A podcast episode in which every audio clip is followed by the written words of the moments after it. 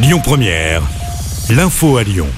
Bonjour Christophe, bonjour à tous. À la une aujourd'hui, Grégory Doucet, le maire de Lyon, demande la dissolution du groupe d'extrême droite Les Remparts. Dans un courrier à l'attention du président de la République, il alerte sur, je cite, la recrudescence inacceptable des faits de violence revendiqués par les mouvements d'extrême droite depuis septembre à Lyon. Il revient notamment sur cette manifestation non déclarée dans les rues lyonnaises vendredi soir. Ils étaient près de 200 à se retrouver autour de slogans tels que l'immigration tue suite au meurtre de la jeune Lola. Concernant ce rassemblement, le préfet du Rhône a aussi saisi le procureur de la République. Il condamne les propos xénophobes et haineux tenus lors de ce rassemblement non déclaré.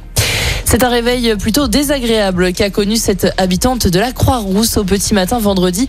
Elle a été réveillée par un cambrioleur présent dans sa chambre. Deux complices l'attendaient au bas de l'immeuble. Les trois individus ont été interpellés par la police. Ils ont nié les faits. Le principal suspect, lui, sera jugé en comparution immédiate au cours de la semaine. Ça recrute dans le département du Rhône. La Poste recherche 120 facteurs en CDI dans notre département, mais aussi 130 saisonniers pour assurer la livraison des colis de fin d'année. L'entreprise précise qu'il y aura des formations pour bien apprendre le métier, des postes rémunérés à 10% au-dessus du SMIC. Une éclipse partielle de soleil ce mardi. Vous pourrez, grâce à des télescopes avec filtres installés dans le jardin des cartes dans le 7e arrondissement, observer cette éclipse partielle. Sinon, il vous faut des lunettes spéciales. À Lyon, 12% de la surface du soleil sera cachée par la lune.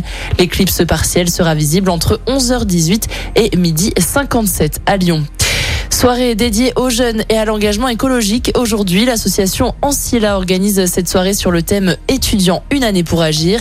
Elle se tiendra à la maison des étudiants de la métropole avec des moments d'échange et de rencontres prévus pour les associations locales et les jeunes. Le rendez-vous est fixé de 18h30 à 21h. Et puis cette très bonne nouvelle pour le centre de formation l'Olympique lyonnais. L'Observatoire du football a dévoilé le classement des clubs ayant formé le plus de joueurs encore en activité dans les cinq meilleures équipes européennes. Et cette fois, l'OL est sur le podium. Le club lyonnais se hisse à la troisième place pour avoir formé 34 joueurs encore actifs.